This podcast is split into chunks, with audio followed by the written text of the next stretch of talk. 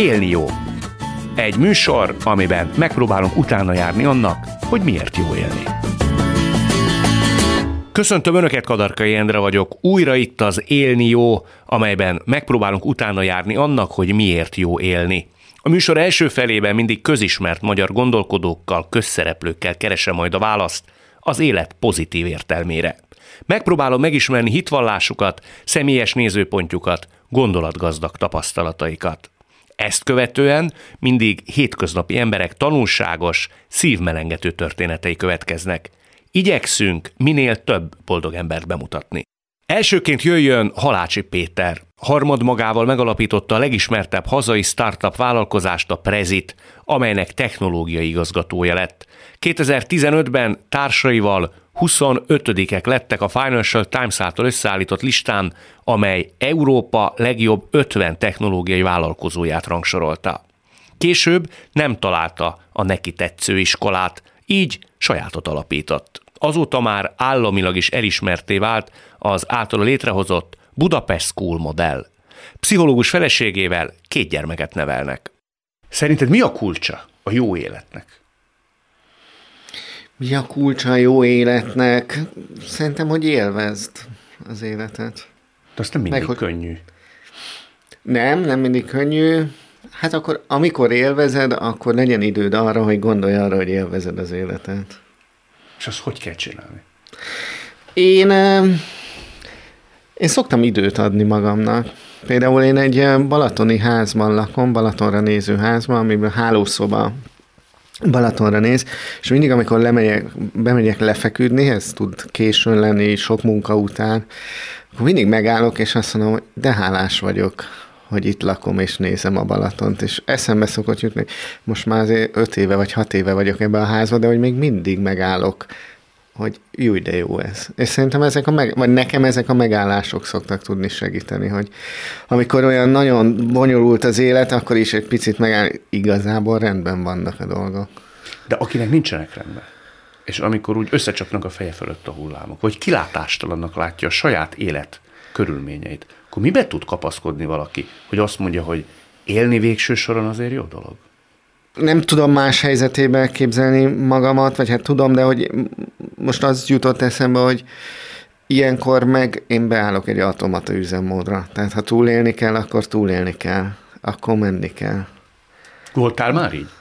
Voltam már így, nem igazi túlélés, szóval, hogy nem azt gondolom, hogy valódi túlélés, hanem amit így nehéz helyzetnek tekintek, és akkor föl kell kelni, és csinálni kell a dolgokat. De ha nagyon nehéz, és nincs lendítő erő, nincs motiváció, nincs inspiráció. Nekem az szokott segíteni, hogy akkor kapcsolódni másokhoz, hogy miért. Például volt egy olyan pont, amikor nem kapott az iskolánk a Budapest School akkreditációt, ez egy egészen komoly 1 év volt. És emlékszem arra a pontra, amikor ültünk, azt hiszem a kertemben gyerekek, szülőtársa, és azt gondoltam, hogy ez érdemes csinálni, tehát hogy nem abba hagyni a küzdést, mert egyébként gondoltam azt, hogy elmegyek programozni, vagy... Már ez is megfordult a fejedbe? Azért a magamfajtának sokszor megfordul a fejébe, aki tud programozni, és nem azt csinálja, az néha azt gondolja, hogy elmegyek egy dubai cégnek távolról programozni, és minden rendben lenne, de hogy nem, mert hogy a közösségért, azért, hogy együtt tudjunk lenni, azért érdemes küzdeni. Szóval valószínűleg az, hogy miért érdemes küzdeni, miért érdemes csinálni, arra jó emlékeztetni magamat néha. Én amikor elbizonytalanodom, fölhívok valakit és beszélgetek, hogy figyelj, hol is tartunk, mit csinálunk, miért ezt akarjuk csinálni. Most barátokat vagy terapeutát? Mindkettőt. Tehát, hogy terapeutát, barátokat, munkatársakat, én úgy élek, hogy ha problémám van, akkor az nem az, hogy mindenki tudjon a problémámról, hanem hogy menni kell megkeresni, hogy miért van. Nem tudom megváltoztatni, hogy mi történt velem, hogy milyenek voltak a szüleim, a munkatársaim, mennyire idegesít a környezetem. Ezeket nem tudom megváltoztatni attól, hogy ott ülök egy terápián. Egy dolgot tudok megváltoztatni, hogy hova rakom el ezeket a fejembe, és hogyan írom meg a saját történeteimet. Mert az rajtunk múlik. Én szerintem azzal nem csak rajtunk múlik, de arra tud a legnagyobb hatással lenni. De egyébként meg azt gondolom, hogy igen, rajtunk múlik. Nektek a Preziben amikor értekezletet tartottatok, akkor tudomásom szerint egy nagy szabály mindenképp volt, hogy hagyd kinn az egód. Hát azért ez nem jött be minden értekezleten, tehát jó lenne azt mondani, hogy ez mindig így volt, de van ez a szabály. Igen. Szerinted ez gátja tud lenni úgy általában véve a boldogságnak, az előremenetelnek, a könnyedségnek, az életélvezetének? Ez a szabály egyébként azon a értekezlet típuson volt, ahol problémát beszéltünk meg, hogyha valamit elrontottunk, és azt néztük meg, hogy miért rontottuk el, és itt van az a szabály, hogy hagyd kint az egót. Azt hiszem ez egy amerikai mondás, hogy hagyd az egót az ajtónál. Tehát, hogy sokszor van az, hogy csoportban elfelejtjük, hogy miért is vagyunk együtt, mert én is a saját egómmal dolgozom, csak azért elmondom, hogy mi a véleményem, mert én el akarom mondani, hogy mi a véleményem, mert aznap még senki nem hallgatott meg, de hogy igazából arra az a fajta reflexió, vagy hívhatjuk mindfulnessnek, hogy de hát mi egy célért vagyunk itt együtt. Tehát, hogy tök mindegy igazából, nem mindegy, hogy érzem magamat, de hát mi azért vagyunk együtt, mondjuk az iskolában, hogy mi van a gyerekekkel, a preziben azért, hogy mi van a prezentációkkal, és ehhez tényleg kell egy ilyen extra, én ezt azért hadd hívjam így, hogy mindfulness, hogy egy extra lépés arra, hogy emlékeztessük magunkat, hogy mi valami többért vagyunk itt, mint ezek az emberek, akik az asztalnál ülnek. Mi kell ahhoz, hogy az ember le tudja tenni az egóját? Ez helyzetfüggő, partnerkapcsolat függő, közösség függő. Hát szerintem egy nagyfajta biztonság, hogy akkor is oké vagy, mert az egó az valahogy véd. Az egót úgy fölépíted, ami olyan, ami ennek azt gondolod, ami erőssé tesz, ami miatt meg tudsz küzdeni dolgokkal, amit látnak belőled, ugye az, amit megmutatsz. És azt hiszem, hogy egy ilyen biztonságos környezet, hogy azt tud mondani, hogy ezeken az értekezleten, hogy igen, én rontottam el, és ezért okoztam problémát, mondjuk prezi méreteket mondok, több 10 millió embernek. Azért ez egy nagyon nehéz mondat, főleg, hogyha egy 26 éves új munkatárs vagy egy 40 éves ügyvezető vagy, akire mindenki azt hiszi, hogy te sose követsz el hibákat. Érted? Szóval, hogy ezt így felvállalni, ehhez kell az a biztonságérzet, hogy igazából nem fogsz elveszni attól, hogy ezt így félreteszed az egót. Néha meg nem gondolkozni kell, hanem mozogni, tehát hogy csinálni. Változtatni? Neked az veszőparipád. Megnézve az előadásaidat, szinte mindig a változás. A változás fontosságára és a változtatás kényszerére, szinte kényszerére hívott fel a figyelmet. Ez miért fontos? Azt hiszem nekem azért, hogy ne legyek áldozat. Úgymond az első ilyen változtatásos előadásom, vagy amire emlékszem, vagy amire sokat készültem, az nagymamámról szólt, aki 44-ben beállították egy sorba, hogy az óbudai téglagyárra sétáljon el, majd onnan... talán Auschwitz volt a cél, és hogy az én nagymamám ebből a sorból kiállt. Tehát, hogy ment a sor, és én nem tudom pontosan miért, beszéltem vele, tehát azért túlélte, ezért vagyok itt. Sose értettem meg pontosan, hogy miért, de azt hiszem kitalálta, hogy 2 katona kíséri őket, de ők vannak 50-en, tehát ha ő most átfut egyébként a 17-es villamos, jött ott Óbudán, átfut a villamos előtt, akkor úgyse fognak a katonának utána menni, mert akkor a másik 49 futna el. Tehát, hogy ő kiállt a sorba. És hogy ez nekem nagyon erős ilyen inspiráció, hogy néha ki kell állni a sorból. Tehát, hogy néha tenni kell azért, és nagyon...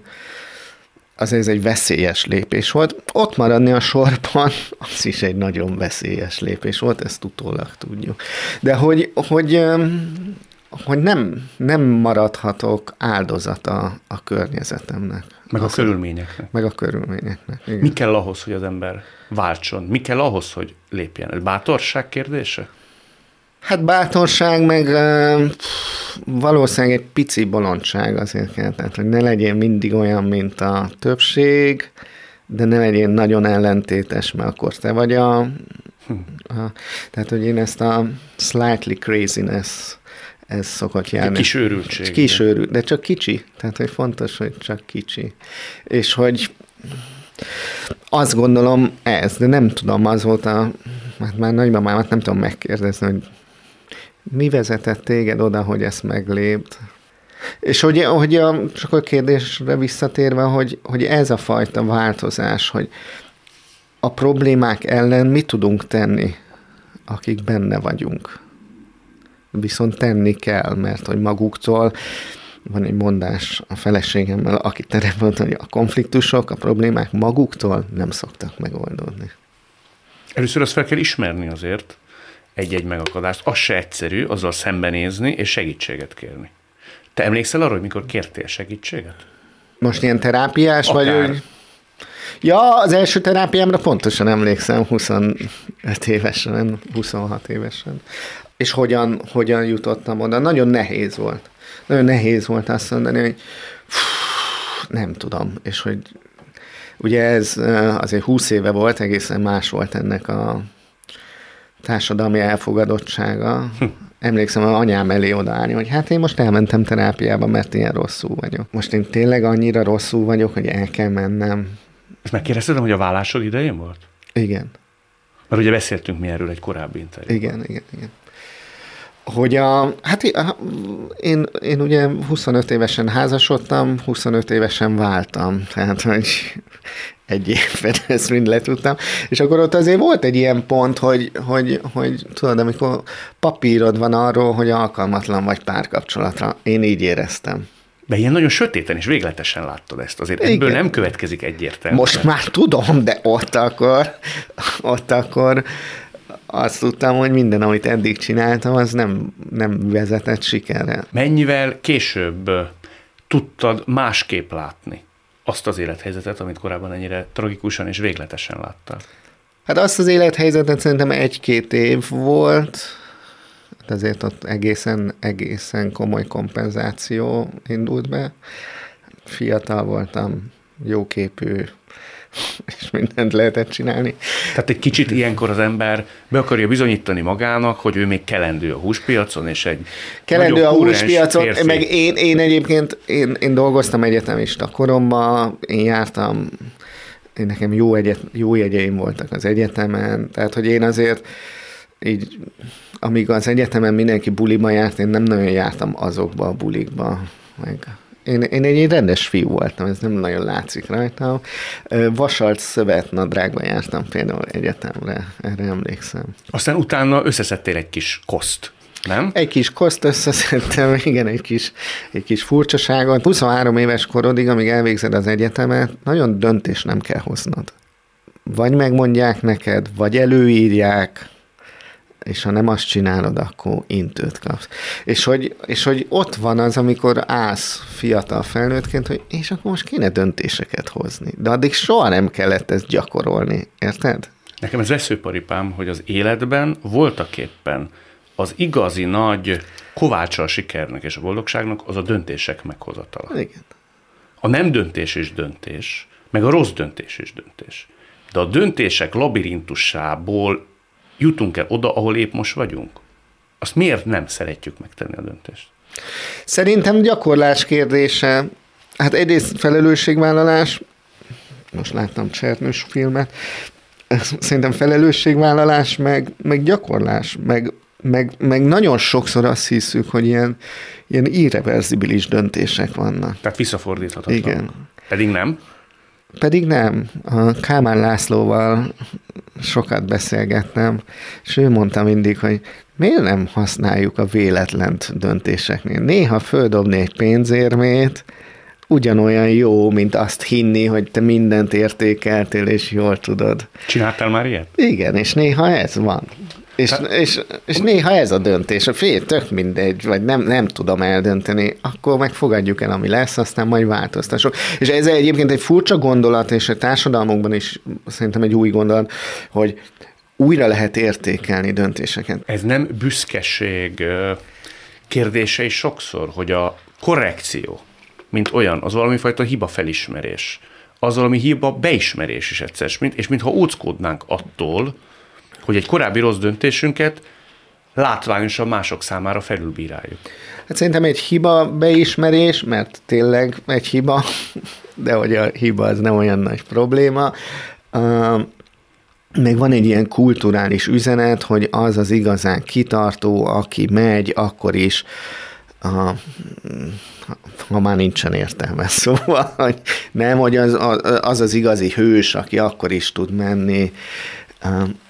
Én nekem meg az a megközelítésem, hogyha megyek, és ott van egy fal, akkor ha kikerülöm, tehát irányt változtatok, akkor előbbre jutok a végén. Van ez a kísérlet, hogyha embereknek azt mondogatjuk, hogy te nagyon jól csinálsz valamit, te nagyon jó műsorokat vágsz mindig, vagy csinálsz, vagy készítesz, mert te ügyes vagy, akkor utána elkezd csökkenni a teljesítményük, mert nem mernek belemenni olyan helyzetekben, ami rizikós. Miért? Mert az az identitásom, hogy nekem jól mennek a dolgok, akkor nehéz rizikós dolgot vállalni, mert lehet, hogy nem fog jól menni, és akkor az identitásomat vesztem el. Ezen szoktam én, múlt héten valamit gondolkoztam, hogy jól mennek most is a dolgaim, de nehogy elhiggyem, hogy mindig jól mennek a dolgaim, mert akkor majd el fogok kezdeni ragaszkodni, hogy csak olyat csinálok, ami jól mennek a dolgaim. Tehát, hogy igazából nem mennek mindig jól a dolgaim, és hogy ez így rendben van. Szóval, hogy ez a fajta gondolkodás, hogy kipróbálhatok valamit, lehet, hogy rosszul csinálom, de fontosabb, hogy újra kipróbálom, hogy módosítani tudom, hogy ráismerek, hogy hibáztam, ezért tanulok, az öntanulás képessége sokkal fontosabb, mint az, hogy mindig mindenben jó vagyok. Visszatérve az oktatásba, azért, aki mindig mindenben kitűnő az iskolában, és ezt még az egyetemen is ezt mondja, akkor én azért meg a munkahelyen is mindig ő a legjobb, akkor szerintem ő azért rossz szobában van, és lehet, hogy máshova kéne mennie. De mondok neked olyan dolgot, amiben olyan fix a gondolkodásom, hogy csak magunk között a feleségemmel ez fixed as fucknak szoktuk hívni, majd fafnak lehet. Az a jó benne. Én például azt gondoltam gyerekkoromban, hogy nem tudok énekelni. És mai napig azt mondom, és mai napig szégyelném, hogyha énekelnem kéne, és most a gyerekeim tanulnak zenélni, és én is tanultam zenélni, és végig gondolom, hogy mennyi ilyen üzenetet küldtem magamnak, hogy én majd úgyse fogom tudni megcsinálni. Hogy ez miért van, mert már az anyám se énekelt, meg az apám se énekelt, és akkor láttam, amikor bemegyek más családokba, ahol például az éneklés egy mindennapi cselekvés, hogy ez tök máshogy lehet hozzáállni. Szóval nem biztos, hogy most ilyen nagy dolgokról kell beszélni, mint sikerek meg, hanem a mindennapi képességek változtathatóság. Ha jól értem, nekiálltál énekelni mondjuk szűk családi körben? Nem, én nem merek mai napig nagyon. Hogy mondjam, a gyerekemnek persze énekeltem, amikor kicsi volt. Egy idő múlva mondta, hogy miért mindig ugyanazt a dalt. Melyiket szoktad énekelni? Én a Rejtelmek, ha zengenek. Azt én nem ismerem. Na, hát most egy nagy terápiás lenne, hogy együtt elénekelni. Miután én nem ismerem, ugye egyedül maradt az éneklésre, nem tudom. Ez egyszer egy csoportterápián előjött, és ott azt mondta a terapeuta, hogy akkor most énekeljünk együtt, kezdjem én. Na, az egy kemény pont. Na nem áll, csak két sort. Látod, ezt mondom, hogy teljesen piros leszek, gondolom, érzem a testemben a szorongás. Tehát, hogy attól, hogy a Prezit csináltuk, ezek nem változnak. De, ha jól értem, te ezzel a példával azt akartad mondani, hogy ezek a korlátok, ezek jó részt a fejünkben élnek. Szerintem nagyon, igen. És az az érdekes, hogy nem biztos, hogy attól, hogy az egyiken leküzdöttük a korlátot, a másikon. Te emlékszel olyan pillanatra, vagy pillanatokra az életedben, és biztos ilyet azért fel lehet idézni, vagy elő lehet hívni az emlékezetből, amikor olyan nagyon markánsan, nagyon elemi módon érezted azt, hogy baromi jó dolog, hogy élsz. Furcsa dolgot fogok mondani. Azt mondanám, hogy egy-két hetente, ha nehezebb időszak, akkor ritkán így elfog egy ilyen boldogságérzést. Nekem ez egyetemista voltam, és amikor elmaradtak órák. Mert valami, és akkor azt éreztem, hogy és most szabad vagyok. Mert hogy a lyukas óra az egy ilyen szabadságérzet, mert nem jut eszembe, hogy mi mindent kell csinálni. És mai napig vannak ilyen pontok, amikor azt érzem, hogy tulajdonképpen az érzésem, hogy tulajdonképpen, tehát amikor elfelejted azt, milyen hosszú a teendők listája, elfelejted, hogy kell menni a gyerekért, elfelejtesz mindent, mert valahogy vagy belekerülök egy olyan flóba, mert csinálok valamit, és úgy érzem, hogy haladtam, és ki tudtam szállni mindent a zónából, vagy csak azt érem meg, hogy tulajdonképpen úgy meg vagyok. Tulajdonképpen te ezt a szabadsághoz kötöd. Én nekem nagyon erős ez a szabadság, meg nekem a stresszmentesség, tehát ez a igen, jó, akkor én innen most kimegyek, akkor meg kell néznem ezt az e-mailt, még most ott vár rám valaki, el kell küldeni, ő nehogy megsértődjön, hogy izén neki ez, és amikor ezt így ki tudom kapcsolni. Covid alatt Balaton akaratján elindult egy adventi ablakozás, ahol az akaratjaiak összejöttek. Minden nap más ablaknál, és beszélgettünk. És az a fajta élmény, hogy a gyerekekkel megyünk, ma is találkozunk a törzsel, ugyanazzal a kb. 100 emberrel, Balaton akaratja egy falu, ahol ezt meg tudtad. Tehát nagyon sok ilyen emlékem van. Egyébként érdekes mondani, egy szorongás eszembe jutott. Nehogy mondjak valamit, és valaki megsértődjön, hogy az nem az, hogy akkor vele voltam, és ott voltam. Ez téged szorongat, frusztrál? Igen, csak most beszéltünk ilyenekről, úgyhogy elmesélem. De ha valaki mondjuk egy teljesen hétköznapi életet él, nem jut el San Franciscóba, a BBC se foglalkozik vele, az szerinted... Menjen Balaton akaratjára. Menjen Balaton akaratjára. De igen. Közben. Az, hogy rajtunk múlik, hogy ezeket mi fölismerjük, hogy ezt előállítsuk. Van, aki erre például lehet, hogy képtelen. Én ezt nem mondanám, tehát képtelen most, vagy még, vagy ebben a helyzetben, tehát hogy nem gondolom, hogy örökre ez így van. Szerintem vannak olyan helyzetek, amikor ez nagyon nehéz, és küzdeni kell érte, de változni tudnak ezek a helyzetek. De igen, én azt gondolom, hogy az öröm és a boldogság, én nagyon sokat szoktam ezen gondolkozni, hogy rezsiáremelés, Kata, csökken nekem is a fizetésem, pedig én egy jómódú ember vagyok, és hát az emberiség 80%-ának még rosszabb. Tehát, hogy ja, de én egyébként itt vagyok, van fűtés, van, érted? Szóval, és tudom, hogy relativizálni, és ettől is most szorongok, hogy valakit megbántok, mert hogy ő, vagy nem mondjuk azt, hogy neki nincs pénze, mert vannak még szegényebbek. Én szoktam erre gondolni, amikor nekem nagyon nehéz, hogy tulajdonképpen szerencsés vagyok, és hálásnak kell lennem. És az egy kérdés, hogy kinek, ezen dolgozni kell. És te kinek szoktál? Hálát adni, hálásnak lenni? Hát valahogy ennek a világ együttállásának. Tehát, hogy én egy nagy rendszer szemléletű, nagy rendszer hívő vagyok, és azt gondolom, hogy aki másnak Isten, az nekem az a komplex rendszer, amit mi itt létrehoztunk, az emberek és a természet és a bolygók, és már annyira komplex, hogy senki nem érti, tehát tőlem hívhatjuk Istennek is, de hogy van valami fajta együttállás, aminek azért érdemes néha hálásnak lenni. Hogy nálad hallottam először, vagy másnál, nem tudom, de én már hozzád kötöm, szoktam volt idézni, az egyik előadásodban hallottam, hogy ne mások jelenéhez hasonlítsuk magunkat. Sokkal inkább saját magunk múltjához. Miért baj az, ha mások jelenéhez hasonlítjuk magunkat? Azért szerintem, mert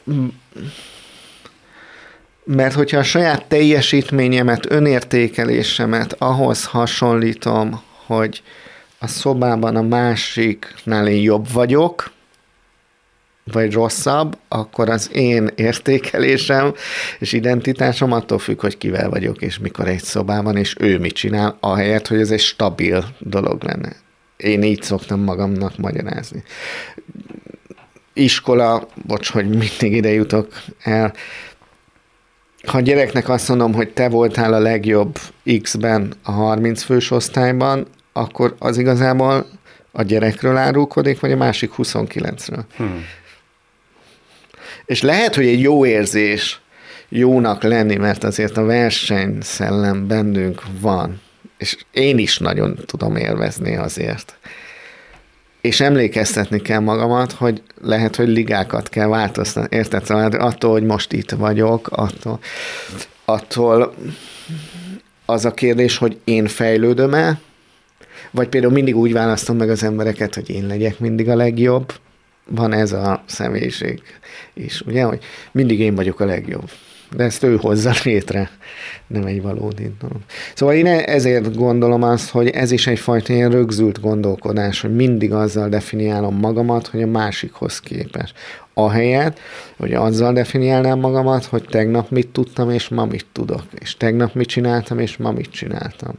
Ami egy bizonyos szempontból nehezebb, bizonyos szempontból meg szerintem könnyebb élet. Na végezetül, 2 sort nem énekelsz ebből a bizonyos dalból? Csak hogy megmutassuk azt, hogy igenis ki lehet lépni a komfortzónából. Ja, a dal úgy kezdődik, hogy rejtelmek, ha zengenek, őrt állok, mint mesékbe. Ez egy József Attila vers egyébként. Igen. Így a verset most már ismertem. És nagyon köszönöm, különösen ezt, hogy így meghaladtad magad a széles nyilvánosság előtt. Nagyon szépen köszönöm. Köszönöm. És sohasem féltél, mindig jó voltál, lassan felnőttél, mégis mások döntik el, hogy úgy kell majd élnek, mindögig pont olyan leszel, de soha nem így ki a sorba beáll, mások után, ameddig élsz, soha ne szégyeld, ha mások élsz, amíg élsz.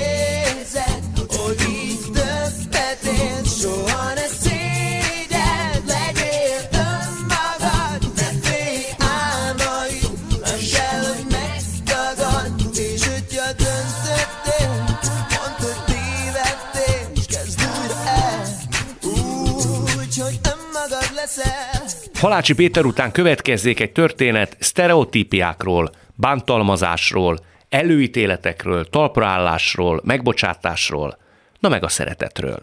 Jöjjön Kovács Kata. Mikor beszéltünk telefonon, azt mondtad, hogy életed tán legharmonikusabb vagy legboldogabb időszakát éled. Miért?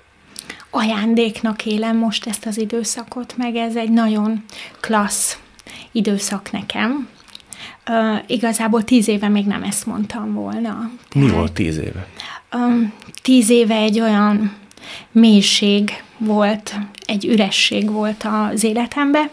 Egy nagyon rossz vállás, egy nagyon rossz időszakból próbáltam helyre rakni magamat, amit aztán tetőzött az is, hogy a szüleimmel is megszakadt a kapcsolat, tehát nem támogattak abban az időszakban, ami amúgy is elég magányossá tett. És amikor így összecsapnak az ember feje fölött a hullámok, akkor, és lemondanak, úgy érzem, hogy lemondanak rólam, akkor egy kicsit én is lemondok magamról, és nekem ez 10 éve volt. És akkor ez a műsor címe, hogy Élni jó, egy nagyon szomorú nő ült volna itt most, és akkor nem tudtam volna erről ilyen felemelkedettem boldogan beszélni. És milyen volt ez a szomorú nő 10 évvel ezelőtt? Összetört, magányos, nem éreztem azt, hogy támogat bárki a kisfiamon kívül.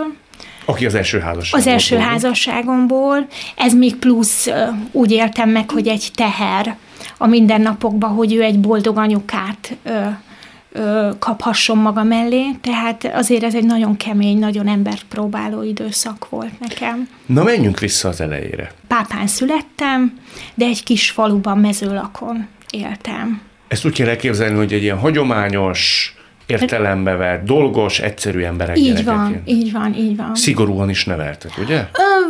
Most azt mondom már felnőttként, hogy kellettek ezek az értékek, amiket akkor édesanyám, édesapám belém neveltek. Tehát a munka szorgalma. Nálunk nekem kellett megdolgoznom azért, hogy aztán az iskola kezdéskor, amit a többi gyerek esetleg ajándékba a szüleitől megkapott, azt én uborkaszedéssel és minden más mezőgazdasági munkával kellett, hogy előteremtsük magunknak. Hány évesen? Hát igazából gyerekkorom óta a munkába neveltek. Tehát répát kapálni, ugyanúgy vittek bennünket, dolgozni kellett. Téged és a testvéred is. Így van, így van. Én valahogy mindig azt éreztem gyermekkoromban, hogy a fiú testvérem, mert aztán utána született még egy öcsém, tehát hogy valamiért a fiúk már eleve hoztak valami értéket abból adódóan, hogy fiúk. A szüleim szemébe. És én lányként mindig valahogy azt éreztem, hogy nekem ezért nagyon keményen meg kell dolgoznom. Hogy... Miképp jutott ez kifejezésre? Mit éreztél? Miképp érezted? Ezek a mindennapokban voltak érezhetőek. Mindig próbáltam sokkal többet letenni az asztalra. És kellő mértékben díjazták is ezt a szüleid? Én nem éreztem úgy. Nem éreztem. Nem dicsértek, nem simogatták meg a fejed? Nálunk a szeretetnek a kimutatása az nem az ölelésbe és a szeretet, vagy szeretlek szóban nyilvánult meg, tehát ezt azért nagyon sokáig aztán utána is tanulnom kellett, hogy el tudjam fogadni az ölelést, a simogatást, a szeretlek szó nem egy kiérdemelt jutalom szó, hanem az, ha valakit szeretek, akkor az jár, az nem egy kiérdemelt szó, tehát hogy azt nem jutalomként adjuk, hanem azt átérzi az ember, és azt mindenféle formába kinyilvánítja. De ha jól sejtem, nem is olyan sokszor fordult elő ez nálatok. Nem. Tulajdonképpen egy kicsit az első férjeddel való megismerkedés és a házasság ebből a családi rétből való menekülés is volt? Most már, hogy így visszagondolok, ez biztos, hogy így volt. Tehát első szerelem, 18 éves az ember, minden rózsaszín, de mellette az, hogy ott egy teljesen más légkörbe, egy teljesen más környezetbe kerülök. És ott megmutathatom azt, hogy mennyit érek. És sikerült megmutatni? Nem. Ez szerinted kódolva volt, vagy menet közben romlottál? Én azt gondolom, ha valaki sérült, akkor sérült módon is szeret egy picit. És most az első férjemről beszélek? És az első férjemről beszélek, igen. Ott egy nagyon erős kötelék volt a szülők és a gyermekük között. Egy évig ott is éltünk a szüleivel, és igazából az egy fura időszak volt megint csak, mert ott meg betolakodónak éreztem magam. Abba a családban, igen. Éreztették és ezt veled? Volt férjemnek az édesanyja elég sokszor. Tehát ezek az anyós viccek nem véletlen születnek, tehát hogy igen, ezek érezhető. És utána pedig 2-3 házzal arrébb tudtunk vásárolni egy ingatlant, ami ellen én minden idegszállammal óckodva tiltakoztam, mert az sem volt távolság. Tehát szerintem ő igazából sosem nőtt fel abba a házasságba. A férjedről beszélsz. Igen. Tehát nem tudott leválni, mondott az ő édesanyjával. Nem. Hol csúcsosodott ki ez a rossz házasság? Mikor megszületett a gyermekem, a kisfiam, és ott folyamatosan elkezdett már romlani a kapcsolatunk, a féltékenység, amit nem is értettem, mert otthon neveltem a gyermeket, és igazából kizárta magát ő ebből a családból, amit én próbáltam nyújtani neki. Az mit jelent? Nem is vett részt a fiad életében? Nem nagyon. Ő biztos, hogy az ő történetében ez nem így van. Ő megpróbált ebben részt venni, de én nem éreztem ezt. Meddig tartott, amíg ki tudtad mondani azt, hogy eljössz onnan? Hát 7 év kellett. 7 év. Az nagyon sok idő. Igen. Pánikbeteg lettem. Voltak évek, mikor szinte ki sem mozdultam az otthonomból, az otthonnak hitt helyből, mert féltem. Tehát féltem az emberektől, szorongtam, nem akartam kapcsolatokba belemenni, baráti kapcsolatokba. Egy nagyon zavart és frusztrált. Tehát, hogy toltam magam előtt a problémákat. Mi volt a végső csepp a pohárba? Igazából, mikor megvert. Tehát, hogy én egy bántalmazó kapcsolatból léptem akkor ki.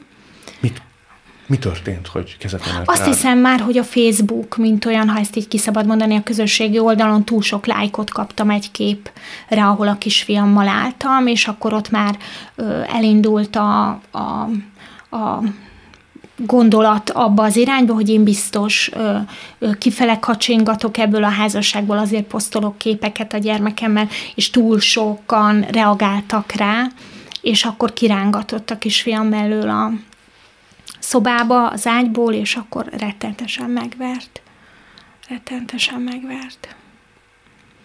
Titkoltam, ahol lehetett. Mit csináltál ezután? Szégyeltem, megijedtem. Igazából a telefonommal aludtam akkor aznap este a párnámnál, hogy ha bármi megismétlődne, akkor tudjak segítséget kérni. Kit hívtál volna? Senki más nem lett volna, csak a rendőrséget. Más nem tudtam volna, de... Szüleid meg se fordultak a fejedbe, hogy őket hívd? Nem. Nem álltak volna melléd? Hát ez később kiderült, hogy nem. Nem. Többször megismétlődött mindez? Nem, mert léptem. Tehát én azt úgy éreztem, hogy ott a gyermek sincs már biztonságban. Hogyha ő ellentmond, vagy tesz egy olyan lépést, vagy más gondolatai vannak, mint az édesapjának, akkor ő is kaphatott volna, akkor adott esetben egy ilyen felfokozott állapotba ő is kaphatott volna verést, tehát én ezt nem vártam, meg azonnal léptem. Hogy fogadta ő ezt? Kaptam másnap egy sárga rózsacsokrot, amit amíg élek nem felejtem el, egy fehér cédulával, amire az volt írva, hogy kezdjük újra. És akkor én megkérdeztem, hogy a verést, vagy a kapcsolatot folytassuk, vagy kezdjük újra. És akkor nem reagált rá semmit, tehát nem volt ennek igazából olyan háttere, hogy ő azt komolyan gondolta. Meg nem is tudtam volna, tehát én bennem ez a mai napig egy olyan törés. Ez egy határkör. Egy nagyon-nagyon fontos pont az életemben. Ő valaha ezért bocsánatot kért? Soha. Ti beszéltek? Nem.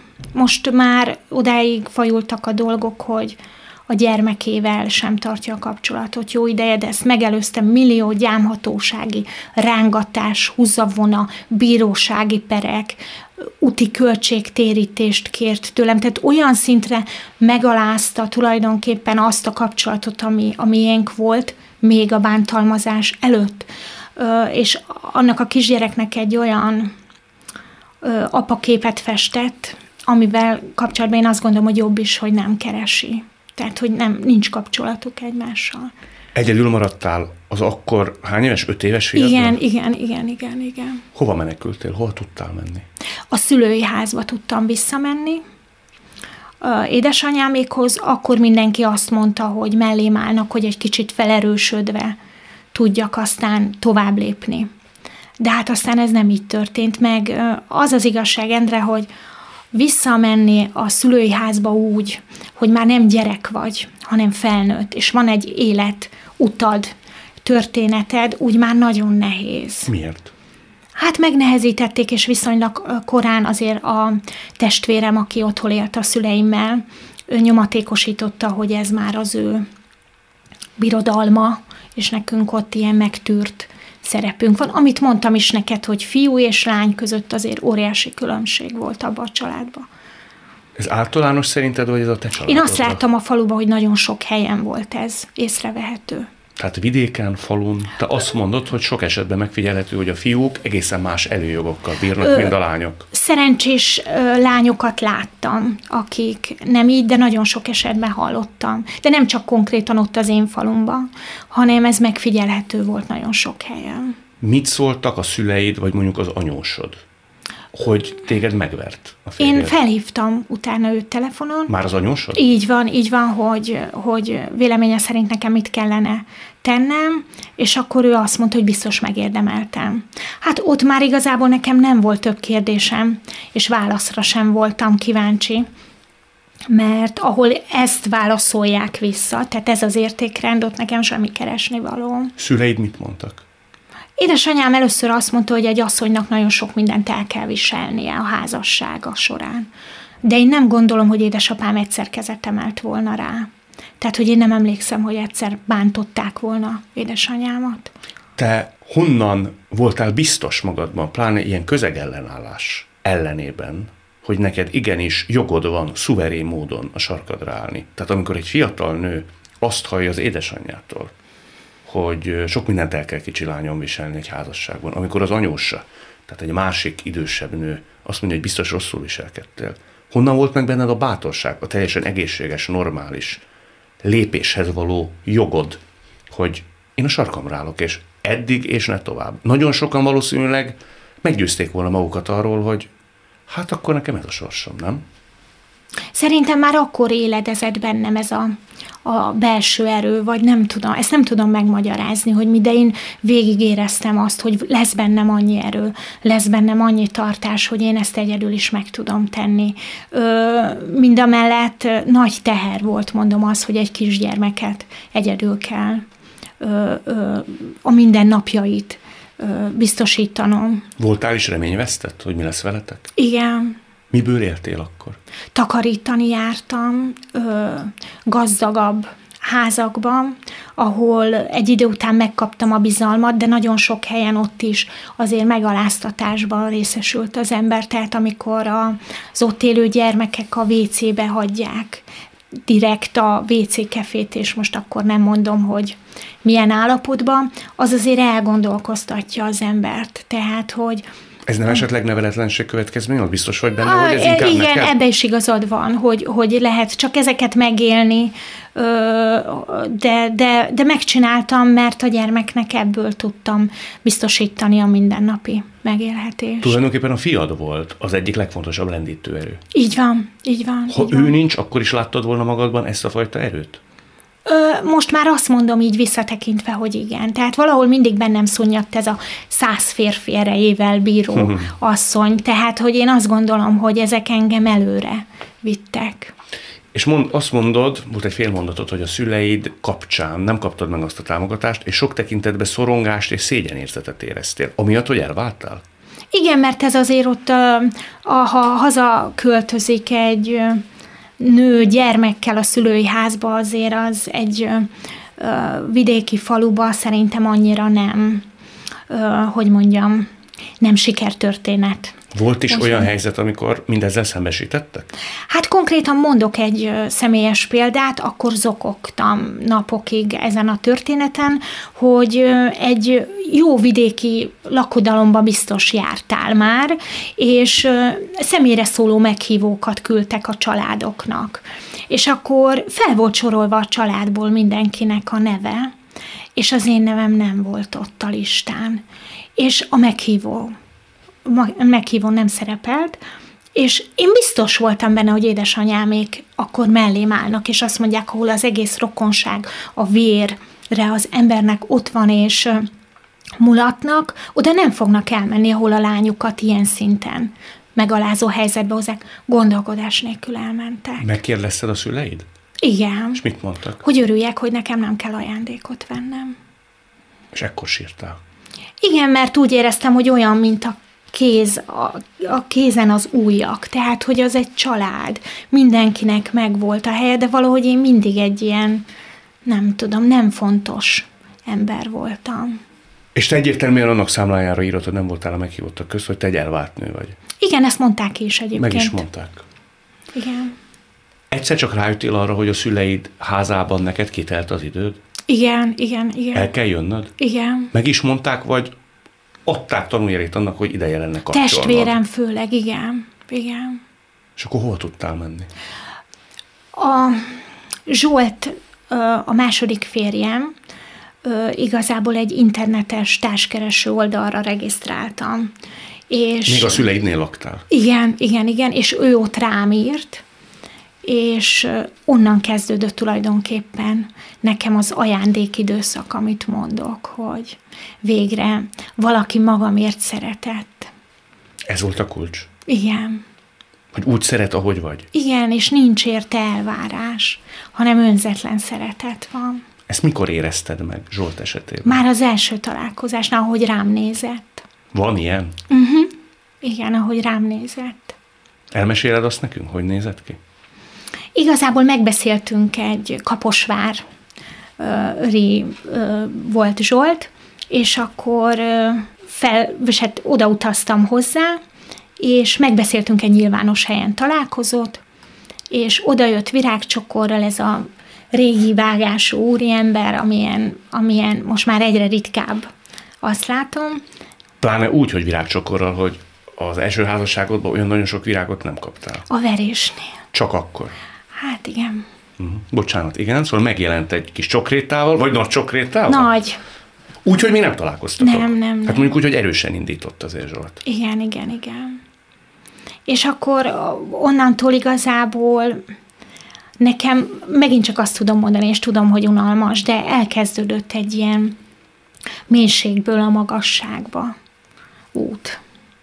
És hihetetlen érzés, amikor az embert folyamatosan támogatják, és azt érzed, hogy bármibe fogsz, bármihez nyúlsz, az csak jól sikerülhet. Mert van egy háttered. Mert van egy hátterem, így van. Aztán ott felgyorsultak az események, ugye? Zsolttal kapcsolatban viszonylag hamar rájöttetek, hogy közös a ti kijelölt utatok. Igen, hát azért megtett ott is mindenki mindent az előző házasságából kapcsolatosan, hogy azért ez nem menjen zökkenőmentesen. A volt feleségre gondolsz. Igen. Az mivel járt? Mivel? Hát ugye a gyermekei. Tehát egy gyermeket befolyásolni azért elég klasszul lehet. Neki ugye az előző házasságából 2 gyereke volt. Így van.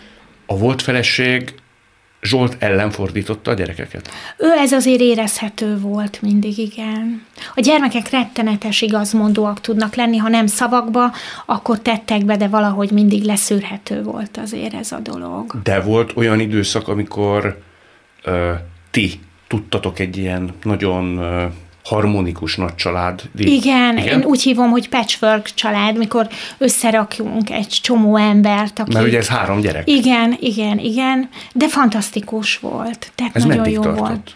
Hát sajnos nem sokáig, mert aztán, ahogy jött a kamaszkor, és amúgy is befolyásolható, most egy klassz kamasz gyereket nevelek, úgyhogy pontosan tudom, milyen vehemenciával, lendülettel bele lehet vinni őket dolgokba, azért meg lehet zavarni nagyon egy kamasz fejét. Azért a szifádító lehet, hogy van nagyon. Egy szeretett férfi.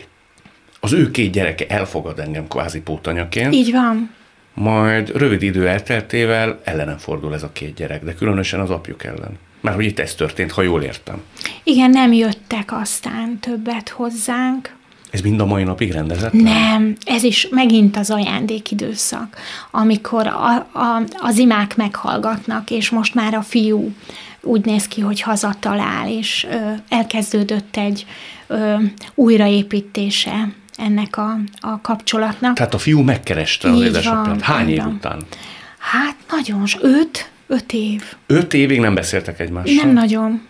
És egyszerűen a fiú felvette a kapcsolatot Zsolttal? Én nem tudom, és ebben nem, tehát hogy ezt nem tudom biztosan, hogy a Zsolt kereste meg a Kristófot, vagy a Kristóf kereste meg aztán az édesapját, de pont pár hete volt, hogy ott ebédelt nálunk, és pohár köszöntő gyanánt mondtam nekik, hogy nagyon büszke vagyok rájuk, mert letettek valami családi traumát, ami visszavezethető volt Zsolt édesapjával, Zsolt édesapjának az ő édesapjával, tehát olyan volt, mint egy ilyen rossz karma, vagy egy rossz átok a családon, és ők ezt most megszakítják. Mert hogy Zsolt is apa nélkül nőtt fel.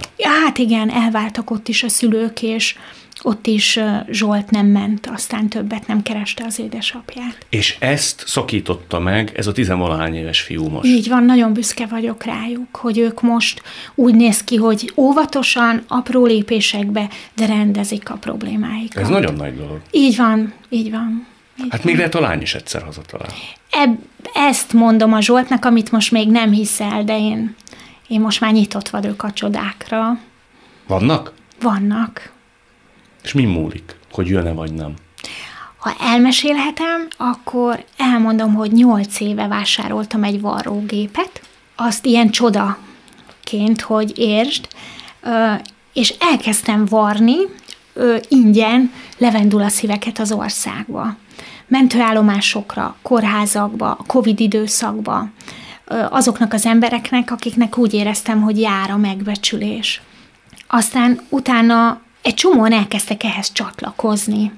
Különböző országokba, de még tényleg országokba is, és különböző megyékbe elkezdtek asszonyok előszedni varrógépeket, leporolni, és elkezdtek ingyen ilyen szeretetvarrást. És azon gondolkoztam, hogy miközben vartam, saját magamat is meggyógyítottam. Tehát, hogy tényleg igaz az, hogy nem csak a textilt lehet összeölteni, hanem a szívekbe is lehet öltéseket. Te látod a kettő közt az összefüggést? Nevezetesen, hogy a te gyógyulásod valami fajta tevékenységgel kapcsolható össze? Igen, a jósággal, ezzel a szeretetvarrással. Én onnantól fogva rengeteg ajándékot kaptam a sorstól, élettől. Úgyhogy ha valamiért élni jó, a jóságért nagyon jó élni. Hát meg ha szeretve vagyunk, nem? Így van, szárnyakat ad. Mert azért itt elsősorban szép dolog ez a varrás, de azért Zsolt nélkül mindez kevéssé valósult volna meg. Nem? Igen, igen, mert mindig bátorított, hogy nem butaság csináld. Most szeptemberben volt egy óriási akció megint, amikor táskákat az iskola kezdésre vartunk a gyerekeknek. 2-3 ezer ember egy pillanat alatt tudott ehhez csatlakozni. És mondom, szintén elkezdtek különböző városokba kihelyezni táskákat a gyerekeknek, nehéz sorsúaknak. Úgyhogy ezek nagyon klassz dolgok. Kata, és ilyen szeretett fogast, vagy levendul a szívet, a családodnak, a szüleidnek nem terveztél küldeni? Annyiszor leültem, és ez egy nagyon jó kérdés tőled, de még nem tudtam.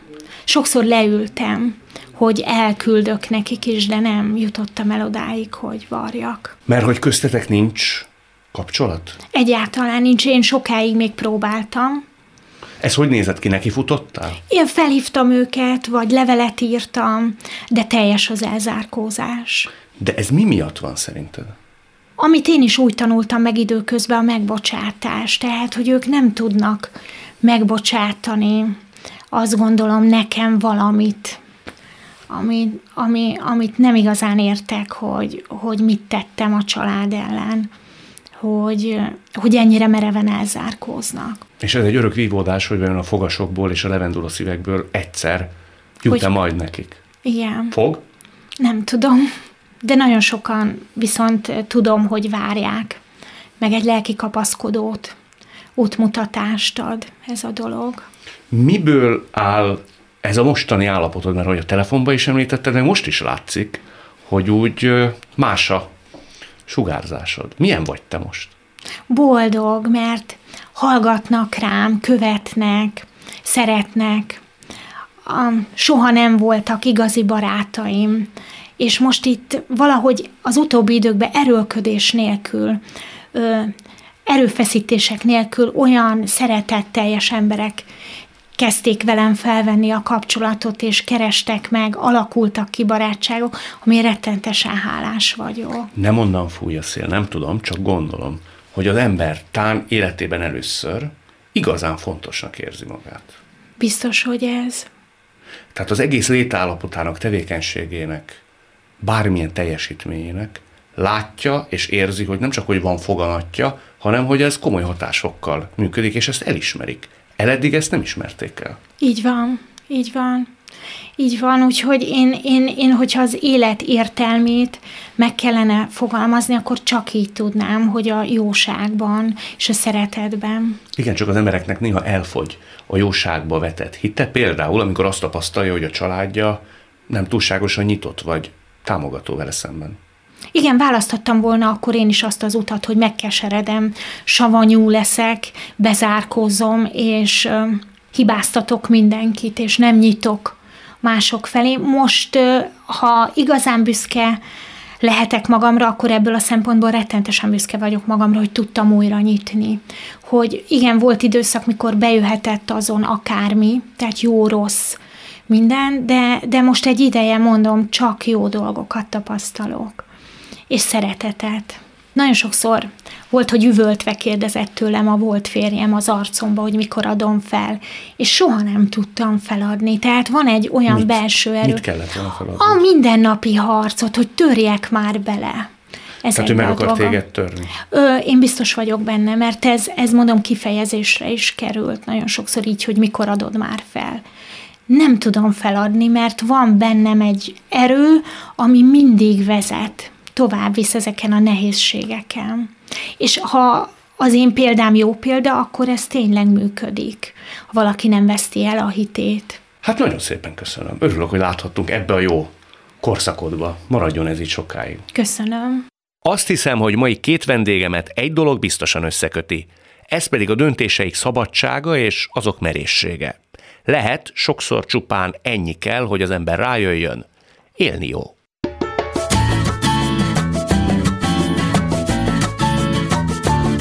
Élni jó. Egy műsor, amiben megpróbálunk utána járni annak, hogy miért jó élni.